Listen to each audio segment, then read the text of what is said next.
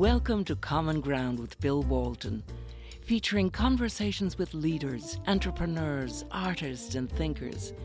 Fresh perspectives on money, culture, politics, and human flourishing. Interesting people, interesting things.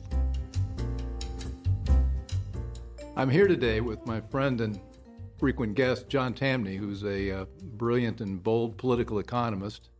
And John and I were talking about ideas for my uh, my startup podcast, and he had a pretty interesting one that I thought we might go with. And the idea is John interviews me. John? Thank you very much, Bill. The idea basically with this is that while people can sit across from Bill and talk about policy, true learning and understanding of policy has to come from talking to people who actually live in the real world, who are working in the real world, allocating capital in a world of policy mistakes and also successes. And so the idea in today's podcast is to talk to someone who is in the arena, as it were. And Bill Walton has been in the arena to a T over the years. Let's go over his, his resume, however, briefly. He is the founder and chairman of Rappahannock Ventures, a private equity firm, and also Rush River Entertainment, a feature film production company behind The Price of Desire, The Ticket, Max Rose. Um, he is the was the chairman of the investment banking firm Allied Capital for 12 years.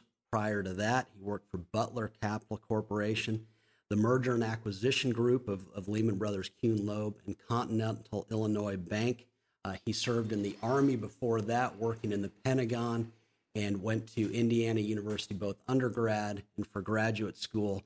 This is someone from whom all of us can learn a lot, and I'm excited about what's about to take place. And so I will begin with a more basic question. In creating Common Ground, what was the impetus for it, and what were there some past influences that have shaped the show as it is today? Well, the, the idea behind this is I've been very fortunate to have come across a lot of very, very smart and, and talented and successful people in the course of my career. Uh, I also, as you can maybe more my background, I've also been involved in the arts and in, in uh, education, and so also outside of finance. And I've got a, a wide range of wide range of interests. And unlike you, I don't really have the temperament to sit down and crank out a book every year or two. And, and yours are quite good, and I, I admire you for that. But I thought a more interesting, for me anyway, choice of a, of a form to, to communicate ideas would be a podcast where we could bring in people um, a couple times a week, maybe two, two, one, two people per show to talk about something. And instead of what we see in the cable channels where people talk about something for 30 seconds or less, or maybe they get a whole minute to talk about something, and then very often they're cast where they're they're uh, you know somebody in the opposition side is there, and you basically see p- two people yelling at each other. I thought there might be an interest in a long form show, say 45, 60 minutes, where we could dig into topics uh, in depth. Uh, technology is changing a lot now with podcast with podcasting. We've got the iPhone, we've got all the different tablets that are out there. People are spending time in the car listening to these things, and I think it's uh, I think it's a big uh, and growing uh, field. Mm-hmm.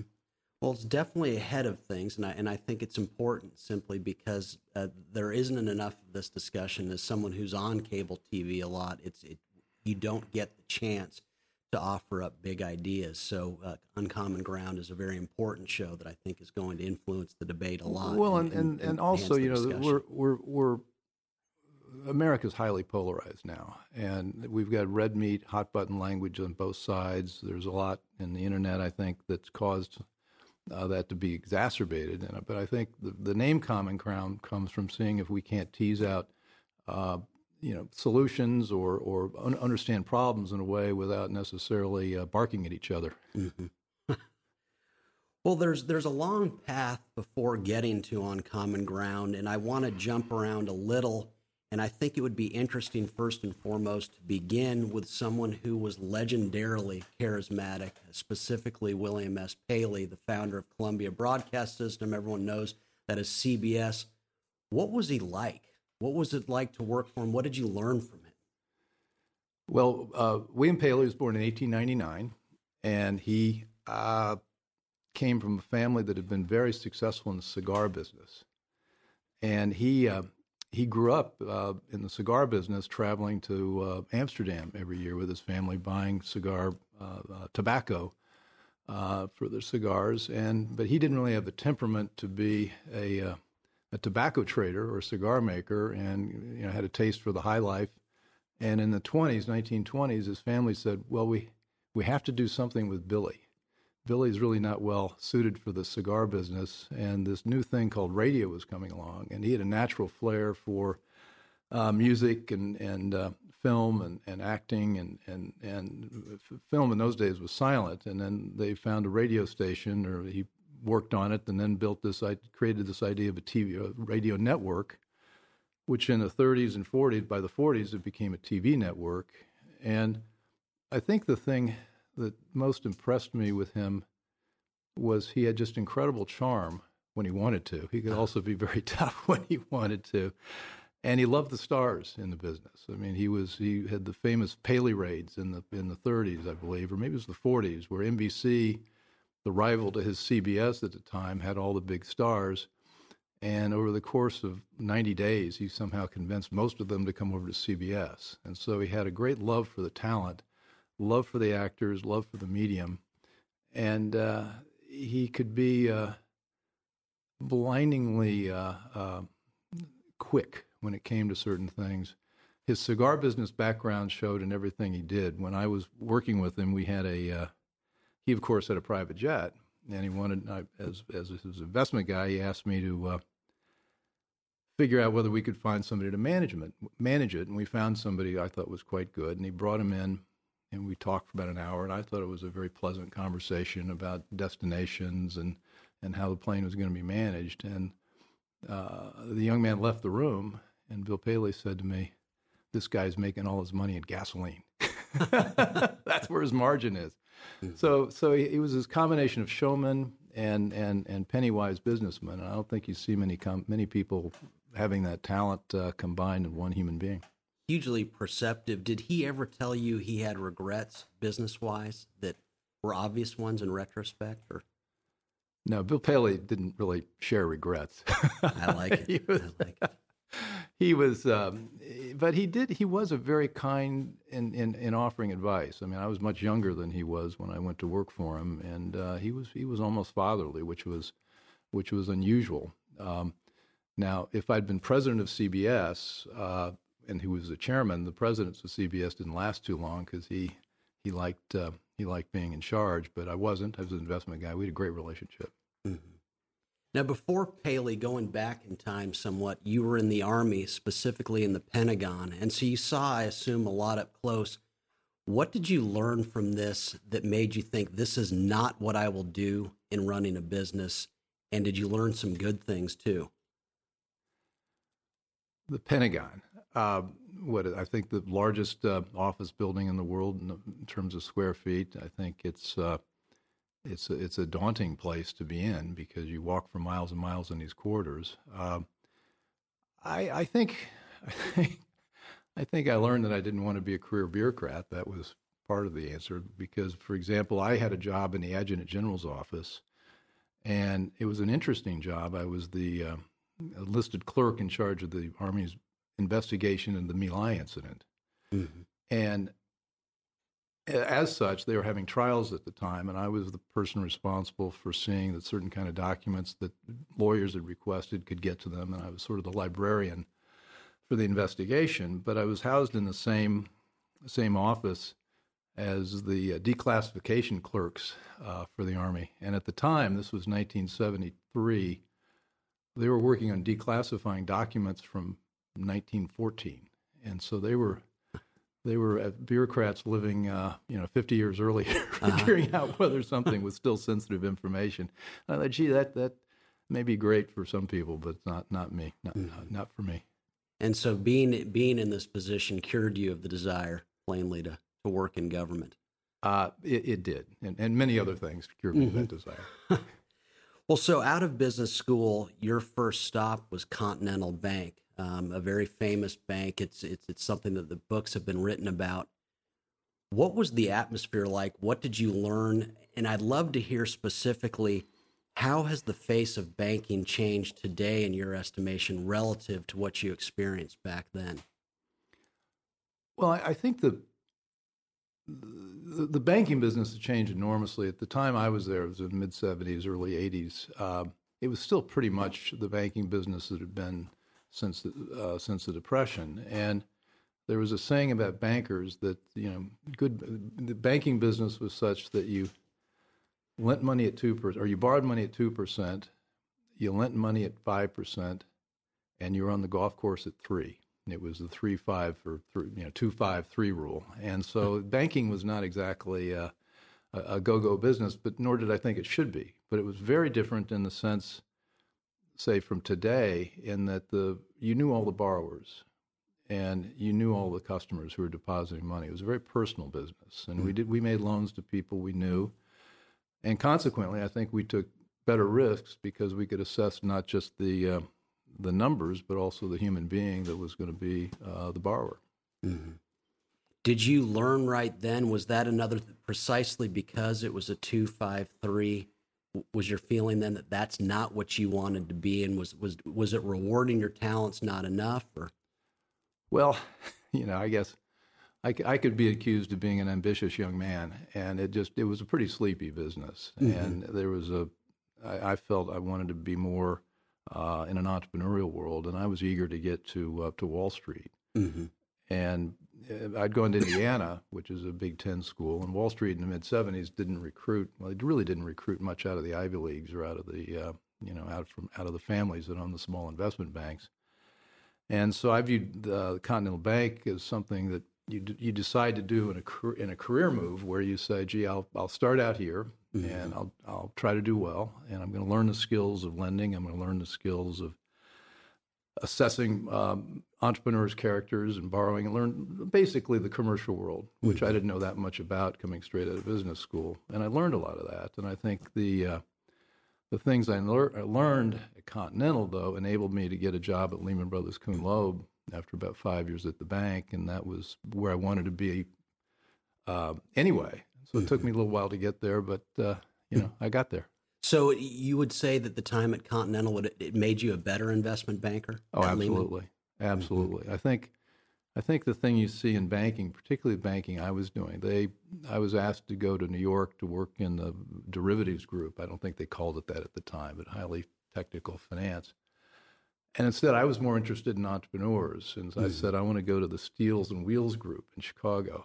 Ah. And the the Steels and Wheels group was uh, the customers were automobile dealers and uh, and and people who owned um, uh, steel um, service centers, warehouses for steel and they're all owner operated and they were all mostly started by somebody or somebody's parent or things of that and i got to know them all very well in terms of how they ran their businesses day to day and got mm-hmm. to assess in uh, in that process you know how who's a good businessman in terms of you know allocating capital who's good in terms of marketing i think yeah the the experience was invaluable it was, mm-hmm. but it was a very personal human experience and i became became friends with a lot of my borrowers mm-hmm. Now, I always tell people that Lehman Brothers, particularly when you were there from it was 81 to 84. Yeah, it was, it was Lehman Brothers Kuhn Loeb. It's still a private partnership. Mm-hmm. And it was the Goldman Sachs. It was Goldman Sachs before Goldman Sachs was Goldman Sachs. I always try to point out to people that Tom Hill was there, Pete Peterson, some of the best investment bankers ever were in New York, where you were at the time. What was your thought on them? Was it a huge learning experience working for them? What were they? What what did they teach you? Uh, well, Steve Schwarzman was also there. Also, yes, he was in the M and A group, and Eric Gleacher, and uh, uh, we had a lot of people that went off to uh, uh, set up even greater uh, greater firms. Although Lehman Brothers Kuhn Loeb um, was just one of the best firms when I was when I was there. It got sold in 1984. Um, what did I learn? I think one of the most interesting things I learned as pertains to the crisis we just went through in 2008, 2009 was that I was there, it was a private partnership. There may be 50 partners, and they were all required to leave their capital in the firm. So you get hmm. paid a big, you get paid a small salary, maybe get a big bonus at the end of the year, but that firm, but that bonus went to buy preferred stock, which stayed in the firm. Mm-hmm. And we had two cultures in the firm. We had an investment banking culture, which was sort of working with clients and taking companies public and or uh, you know raising capital, and then we had a trading culture. Mm. And the risks in the trading culture are pretty obvious. You make a bet, either long or short, on something like that, and if it works, you make money. If it doesn't, you know you can lose everything. And so there's a lot of risks, and you've got to hedge your risk, and you've got to do it properly.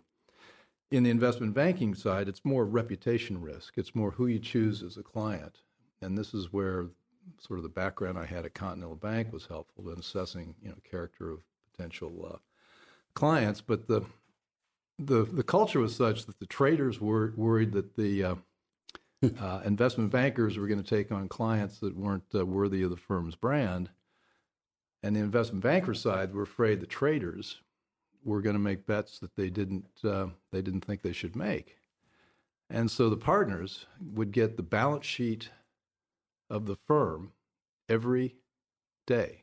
Mm-hmm. And I remember the partner I worked for. I got to be senior vice president. I was one level below partner, and he would he would get that balance sheet and he would look at it, and he would make sure that the trading positions were there. And I think on the trading side, they're doing a lot of the same things. They'd get the client list about who we were thinking of bringing in as a client.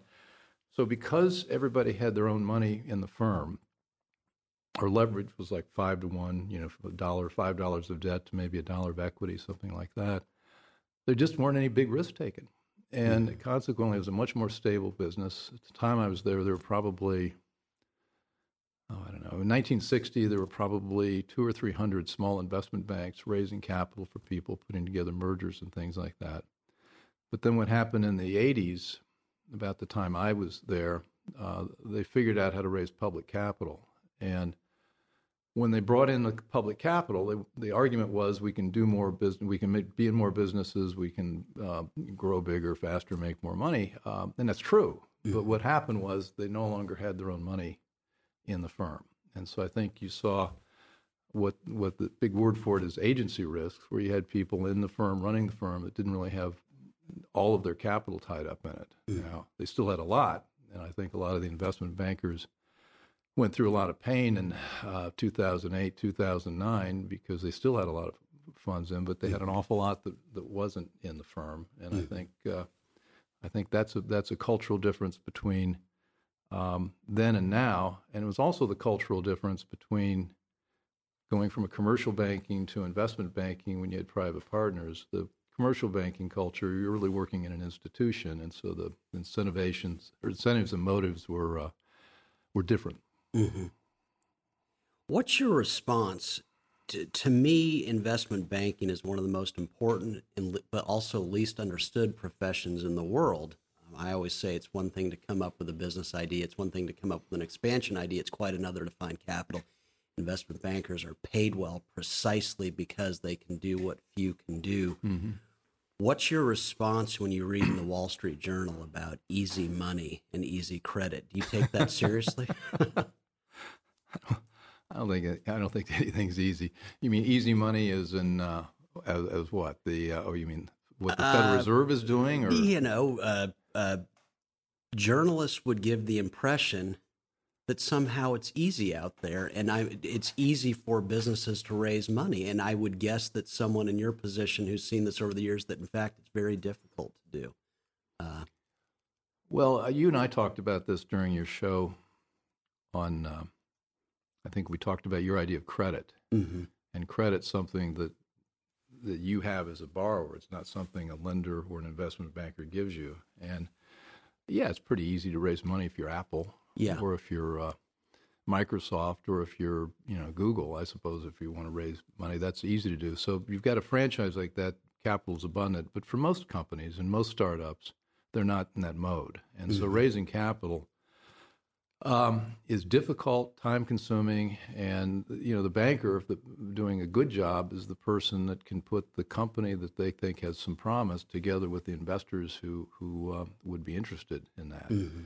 And uh, so I, I don't think it's easy. I think many, as I used to say when we were, you know, I managed a lot of investment professionals, and, and a lot of people wanted to be in the business, but it's mm-hmm. extremely complicated. You've got to do do a lot of uh, a lot of hard analysis and have to be pretty good at math and, and pretty good at uh, negotiation, and and uh, it's not something everybody can do. Mm-hmm. I just don't think it's talked about enough how difficult this is, and I and, and I hate the perception that's been created. Now, thinking about you, ultimately moved on into your own investment banking shop. What what made you do that? Was that a scary thing? Uh, well, I, I, you know, I my resume is such that I I tend to do something and then I think I've achieved mastery. I want to try to move on to something that's maybe a, a little tougher, a little newer, maybe a, bit, a little bigger challenge. And I found myself in the late '80s working at a uh, private equity firm, uh, Butler Capital, uh, started and run by Gil Butler, who's an investment genius. And our business then was investing money in private companies as a private equity investor. And one of the things that struck me was one of the companies that we invested in was called Silvestri and run by a really neat entrepreneur named Steve Berkowitz.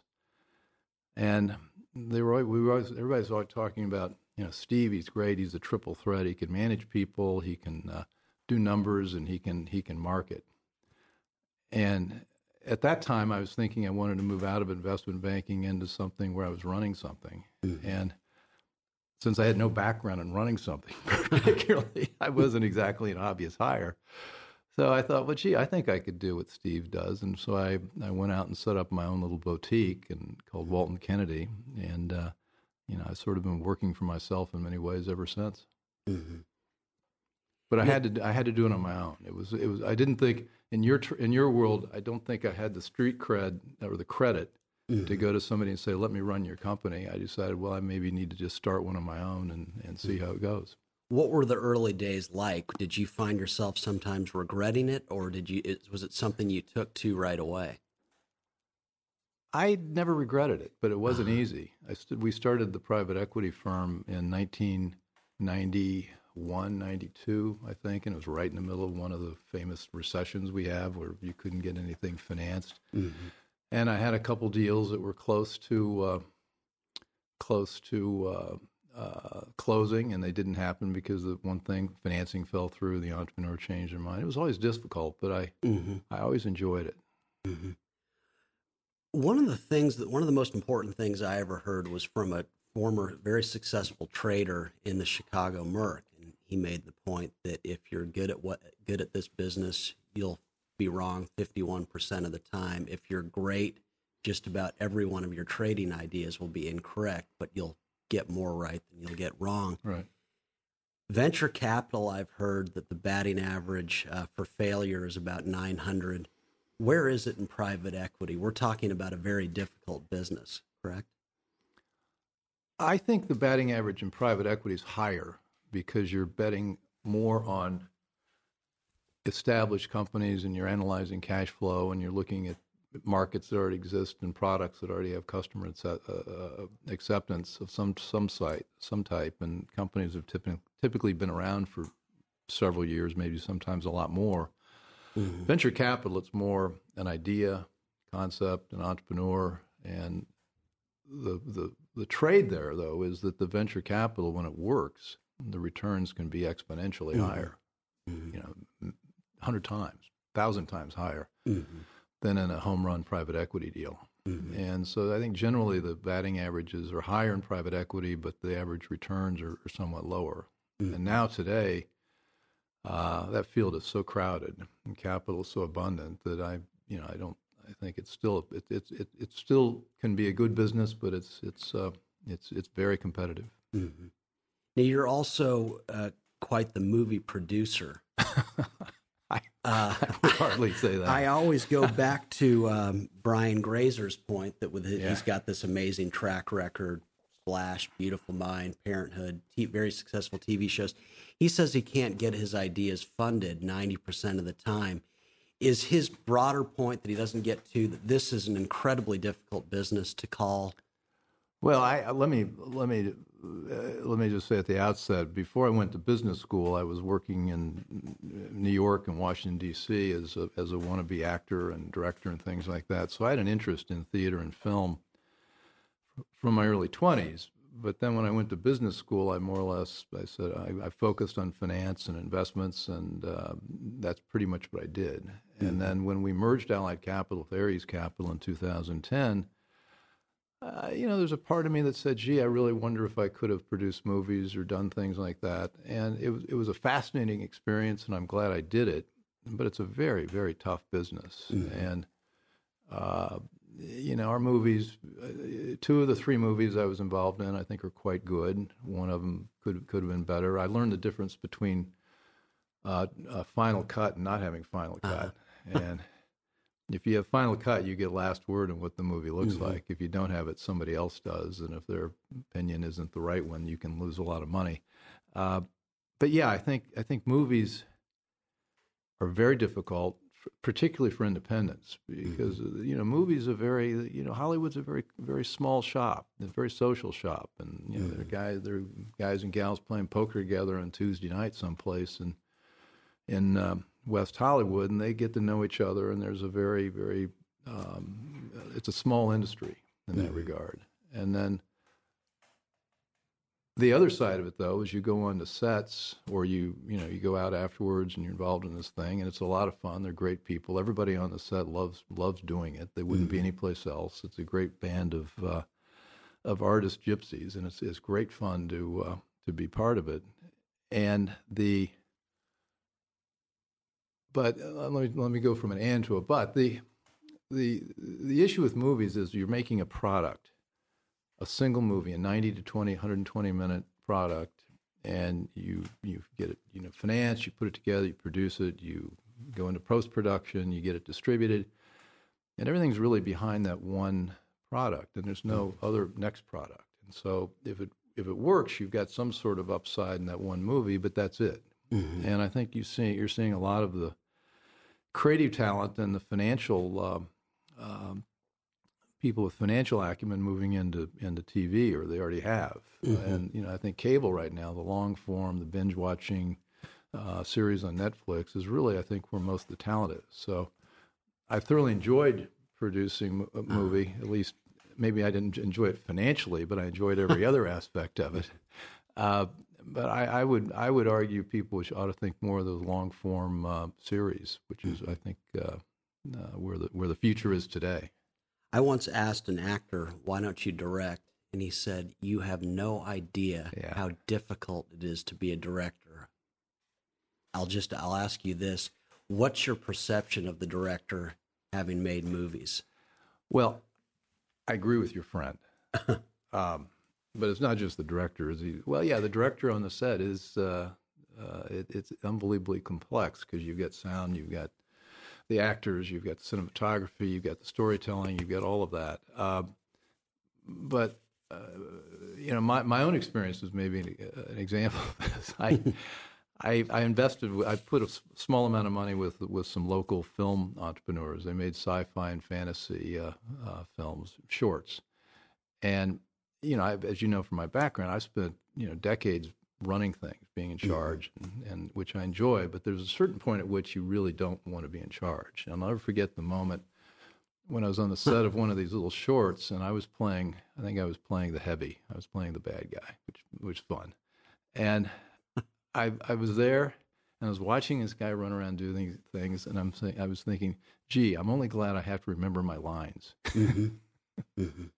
Such such difficult work. Um, yeah, well, it's fun though. I mean, it's yeah. it's highly uh, it's uh, it's it's worth it's worth the aggravation. Uh-huh. I like well, I lo- I love that point about how it's only knowing the lines because that that was the actor's point to me. He didn't mm-hmm. he didn't say it quite that way, but he said that that's a really now kind of changing gears. I know you through the policy world. Uh, obviously, you're a longtime benefactor for all sorts of organizations. And where I'd like to begin there is what shaped your political views? How long have you felt, have you been a, a believer in free enterprise and freedom in general? I think I was not particularly political for most of my most of my career, most of my life. I'm not all that active, but I think the thing that shaped my views was running a public company. And you know what I came to appreciate running a public company, and this would have been around I think I started around 1997. And what I came to appreciate was the regulatory climate that a public company operates in, and not only the the laws or the regs, but also the personal attitude towards business. And you know, in the, in the 80s, we had entrepreneurs who were pretty much lionized, and I think that, that was true. And we had Inc. magazine and Money magazine, and, and maybe it wasn't Money, but it was something something along those lines. And uh, you know, the entrepreneur, the wealth creator, was was a was a hero, and that's still that remains my view. But I think with the public company world, and particularly with uh, with Enron and WorldCom, and uh, I can't remember the third third member of that group, Tyco, mm-hmm. um, all blowing up because of fraud in the CEO suite in 19 uh, was that 1999 I, I'm, dating yeah, 2000, 2001. I'm, I'm losing my years. Anyway, I think at that point yeah, I saw public opinion sway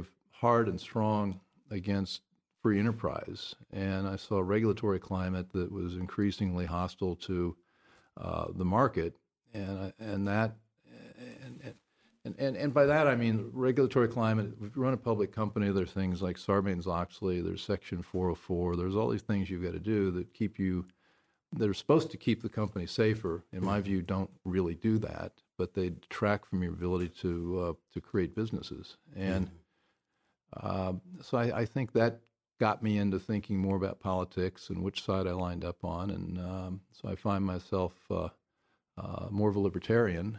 Mm-hmm. Uh, although now I've come to view also not only uh, the libertarian views, but I think also some of the social issues are, are, are vital to this country. I think we need strong families. I think we need, um, um, you know, respect for life, things like that. So it's it's it's uh, uh, I've evolved probably in the last 15, you know, 15, 20 years. Mm-hmm. Well, it's, it's interesting that you bring up Sarbanes Oxley, and, and I maybe I'm wrong, but I kind of feel like it's been forgotten. Uh, how damaging it was when it passed. What that was back in 2002, and George W. Bush said this is the toughest anti-business crime law since FDR. Is this something that and it did nothing? Weighs? It did it nothing, nothing, not. nothing to prevent 2008. Mm-hmm. Nothing. Mm-hmm. Is it something that, it, those were generals fighting the last war, as they as they always do. yeah. I, I, like to say that the people regulating the business, whatever sector, are those who couldn't get a job in that sector in the first place. So you're, that, you're, that, that, sounds true. I, you're asking. I, concur with that. Is it something? Uh, I think it's unfortunate that no one's talking about it. What do you think the impact would be? Someone who's who's in the world if we finally repealed it? Is, would it would it be a, a noticeable impact for businesses, or have they gotten used to it? Well, I think the big ones have gotten used to it because they can afford it. Mm-hmm. The thing to keep in mind is that in the public company world, there are half as many public companies now as there were 10 or 15 years ago. Mm-hmm. And the reason is the regulations like Sarbanes Oxley where you're required to do all this extra accounting work, um, incur enormous cost burden, particularly in a small company. So if you're, mm-hmm. you know, 25 years ago, you might have thought about going public with five million in profit, and but now Sarbanes-Oxley, some people estimate would would cut that profit in half, and so you can't, you don't want to go public because you're going to incur all these other uh, these other um, these other costs and obligations, mm-hmm. and so you take Sarbanes-Oxley and then there are other rules that change. Like there used to be rules in investment banking where investment banks uh, or for investment bankings were were, were uh, they could make say five cents on each trade of a stock. Well, then it made a lot of made a lot of sense to be in that business because mm-hmm. you could make a profit.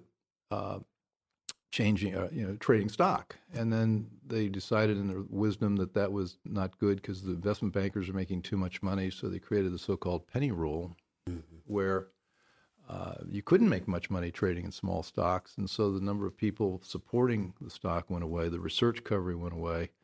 Our, our, our research coverage went away, mm-hmm. and so it's not just Sarbanes Oxley. It's it's the whole trading environment, and then now with Dodd Frank, uh, the ability of upstart investment banks to get into the business is almost non-existent.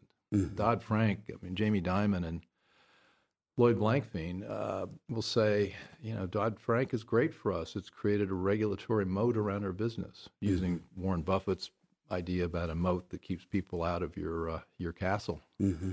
So it's it's not just that, but I, you know there are probably seven or eight things you'd want to unwind, but I don't see a real constituency for it right now. Mm-hmm. Well, thinking about this, and so being in the business world and, and seeing the different uh, uh, political policy actions that, that made life more difficult, if you could tell Paul Ryan, who would probably agree much more with you than the average person, if you could tell him one thing that he perhaps doesn't know, what would you like to tell him? What is he missing, uh, policy wise, that would have a big impact? Oh, my. John, you promised easy questions. well, you know. I, I, don't, I think Paul has a very big brain. He knows a lot. I don't know what he doesn't know. Um, I think, uh, you know, I think, I think, uh, he, let me rephrase that. What he could do right now is we could just get a good tax cut. Mm-hmm. I mean, I think, I think if we put all of our eggs in that basket and got a 15% rate on uh, corporations, we'd see an investment boom in this country like we've like we haven't seen since the good old days. Mm-hmm. And we could get our economic growth rate up from an anemic one and a half or two percent to three and a half, four percent, maybe more, because mm-hmm. you'd have lots of capital coming back into the United States that's been driven out by the high tax rates. Um, the, you'd have uh, a major incentive, incentive that have all that much more capital to reinvest because they're paying less taxes. Uh, and I, I, think Paul could uh, Paul could do that. Mm-hmm. What if what if it's uh, Nancy Pelosi, Chuck Schumer sitting in my seat? What would you like to tell them that they don't know? Or the, and again, this is not a bad thing. It's more, what would you like them to know that if they perhaps knew it, they might change their view of the world? That economic growth is a good thing, and that they can do a lot to make that happen. And if the economy is growing robustly, um, they'll have a lot more money to play with because they're going to be collecting that much more tax revenues. And they ought to be thinking about the policies they've enacted or the things they blocked um, that, that slow economic growth. Mm-hmm. And I think I would also stop demonizing the wealth creators. I mean, we I don't know Nancy Pelosi or Chuck Schumer in particular, but you got Elizabeth Warren saying, "You didn't build that." To an mm-hmm. entrepreneur, um, uh, it's uh, it, it, it's not exactly motivating. I don't want to live in a world without Jeff Bezos, among many other great wealth creators. Sure, yeah. now, thinking about all this, the media have created all sorts of perceptions of Donald Trump. They do this with any political figure. You obviously were a major uh, part of his transition to the White House. What do people not know about him that they should? And what do you think might change their mind if they knew it? Well, I think one thing they ought to know is he really does listen. I mean, he, he's not somebody that sits in a meeting and, and barks at people. He really does listen. He takes in a lot of information, and um, you know, I think his ability to to learn new things and and and uh, and act in them is is is is, is evident in, in his in his entrepreneurial career, and I think he's he's showing some ability to learn in office. But you know, I think his I'm in a school where I think his tweets got him elected. Mm-hmm. They got him to go. They got they, he got his message out directly, but he also force, forces the media to cover him, and that's still true. Uh, but I just wish I could edit his tweets. Uh-huh. I mean, announcing LBGT policy in the series of three tweets uh, is is not is not uh, is not the way you do it. Mm-hmm. Well, I suppose the tweets got him elected also made him do those other ones. So yeah, your character you, you, is you, know, you package. Are, yeah, I mean it's a package. you, you know, you can't you can't take you say well, I like this piece of him, but I don't like this other piece of him. It, you know, people don't people aren't built that way. Who's your favorite president of all time? Calvin Coolidge. Why? I agree.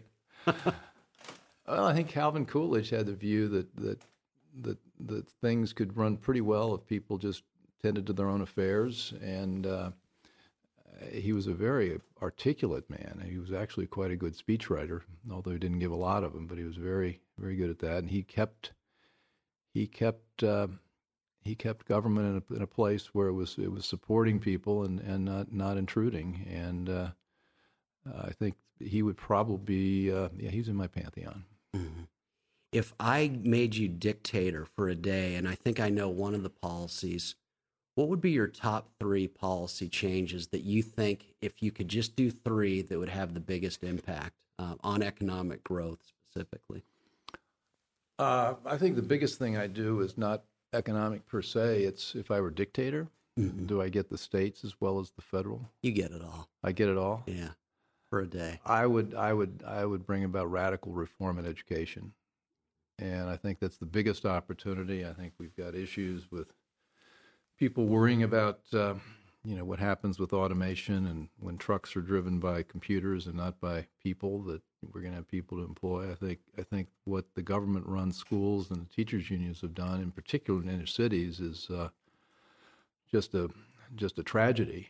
And I would I would I would free up the schools and not just choice, but I would I would really break the lock of the unions. I'd break the lock of certification. I'd break the lock of uh, accreditation, and I would open up uh, education to people who could prove they could produce uh, uh, economic results, mm. and and not have a one size fits all system. And you know, people have this talent; they go to this kind of school, and and you and you open it up to the market. Because mm. uh, I think education is definitely something that could be uh, improved by competition and market forces. And there's very little of that now. And after that, I don't. My next two, if I did that, I'd probably rest on my laurels because the rest of it might take care of itself. mm-hmm. Are you optimistic? Oh gosh, I'm optimistic for people. I'm sort of the opposite. You know, there's this thing about the great intellectuals that they they love mankind, but not but not not people individually. I kind of like people. I'm optimistic about people I meet. I'm optimistic that we can make things happen. I love working in organizations where you can get together with people. My favorite word is getting together a work group where you work with people to make something happen. I'm very optimistic about people's ability to bring about solutions in their own lives. Mm.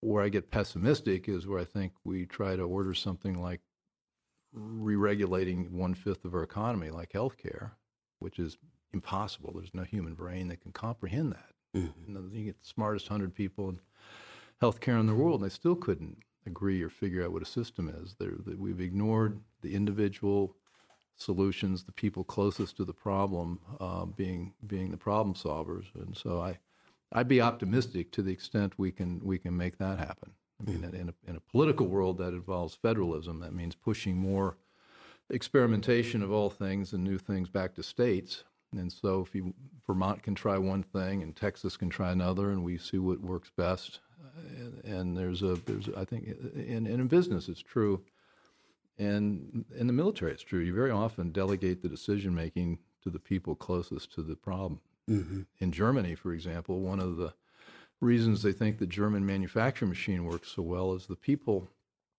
on the on the on the on the lines in the in the factories are very close to just making decisions about how to use them and how to change them and how to do things.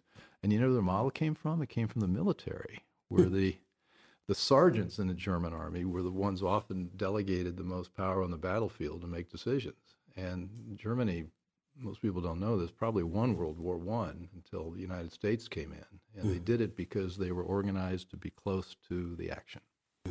Well, it's an essential point. Uh, business mistakes are borne by the businesses themselves. Federal mistakes are suffered by all of us. And so I think you're hitting on something really important in bringing this back, bringing most decision making back local. Yeah.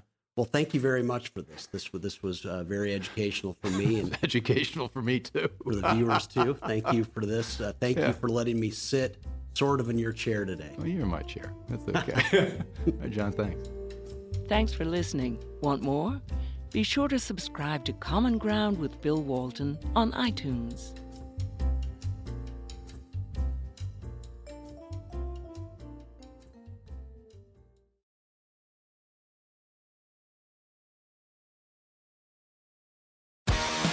Amazon is hiring near you.